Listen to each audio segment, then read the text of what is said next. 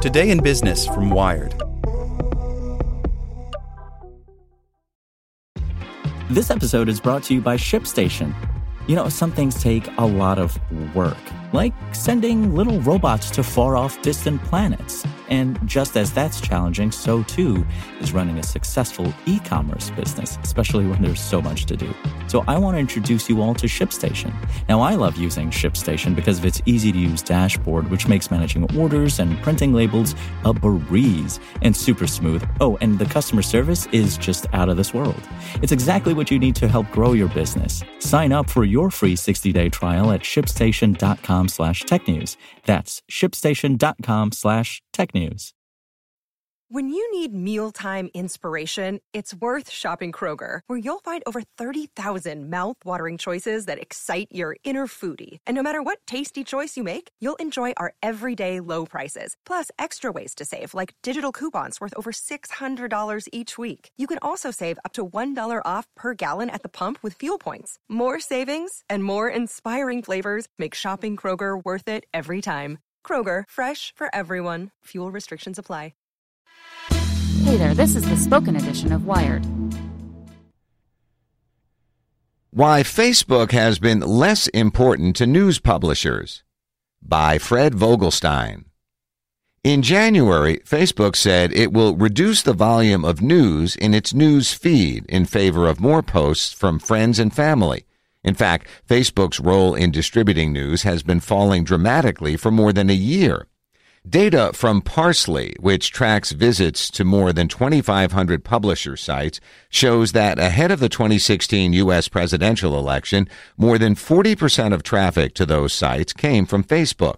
By the end of 2017, Facebook accounted for less than 26% of traffic to those publishers. That trend will likely continue as Facebook rolls out the changes to Newsfeed. At a February conference sponsored by Recode, Newsfeed boss Adam Mosseri said that in the coming months, news will represent roughly 4% of content in the newsfeed, down from 5% before the recent change. On some days in February, Parse.ly data showed that the share of publisher traffic coming from Facebook dipped as low as 20%, lower than at any time since 2013. Facebook says a big part of the decline in 2017 stemmed from the explosion of news video being posted in Newsfeed after the election. Newsfeed spokesman Tucker Bounds said people spent longer watching news video than snacking on headlines. Newsfeed algorithm changes to reduce clickbait, sensationalism, and misinformation in 2017 also reduced referral traffic, he said. Another factor in Facebook's decline has been the rising popularity of Google's accelerated mobile pages, AMP technology, with publishers. AMP is Google's effort to make publisher content load more quickly in mobile web pages and to make it easier for readers to find their content on Google sites. At an event in San Francisco in February, Google General Counsel Kent Walker said to expect Google to post further gains. We're not backing away from news. We're doubling down on news, he said. Lastly, publishers themselves have contributed to the drop in Facebook referral traffic. From their perspective, Facebook's distribution strategy has been schizophrenic, so they've grown less willing to give Facebook access to all of their content. For example, during 2015 and 2016, publishers were excited by Facebook's Instant Articles feature designed to allow their content to load faster. But by 2017, many publishers concluded the arrangement wasn't helping them make money, and they made less content available for that program. As recently as January, it seemed that Facebook was having trouble making up its mind about how to think about news distribution.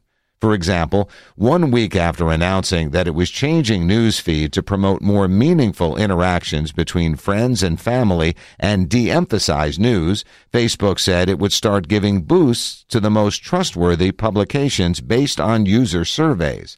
A few weeks later, it said it also plans to boost content from local newspapers in an effort to help struggling publishers who've watched much of their ad revenue flow to Facebook and Google. In the Recode appearance, Mosseri and News Partnerships head Campbell Brown tried to clear up any confusion. Longer and better reported stories will now do better in newsfeed than shorter, more clickbaity pieces. Also, more news appearing in newsfeed will mirror the paywalls publishers are erecting on their own sites. Translation If you ever counted on Facebook to distribute your content, stop. Brown acknowledged that even the best publishers have found Facebook's approach to news distribution to be maddening. We're going to have to be way more transparent with publishers and candid that we're going to need to experiment and that some experiments may not work out, she told the conference. We have not been as open about that as we should have been.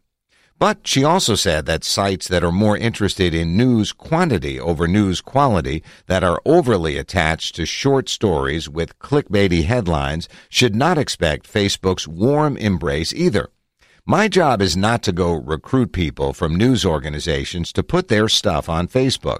This is not about us trying to make everyone happy. My job is to ensure that there's quality news on Facebook and that the publishers who want to do quality news on Facebook have a business model that works. If Brown makes good on that promise, many publishers won't have a problem forgiving Facebook for previous transgressions. Want to learn how you can make smarter decisions with your money? Well, I've got the podcast for you. I'm Sean Pyles, and I host NerdWallet's Smart Money Podcast. Our show features our team of nerds, personal finance experts in credit cards, banking, investing, and more. And they'll help you make the most of your money while cutting through the clutter and misinformation in today's world of personal finance. You'll get clarity on strategies to help you build your wealth, invest wisely, shop for financial products, and plan for major life events. Listen to NerdWallet's Smart Money Podcast wherever you get your podcasts.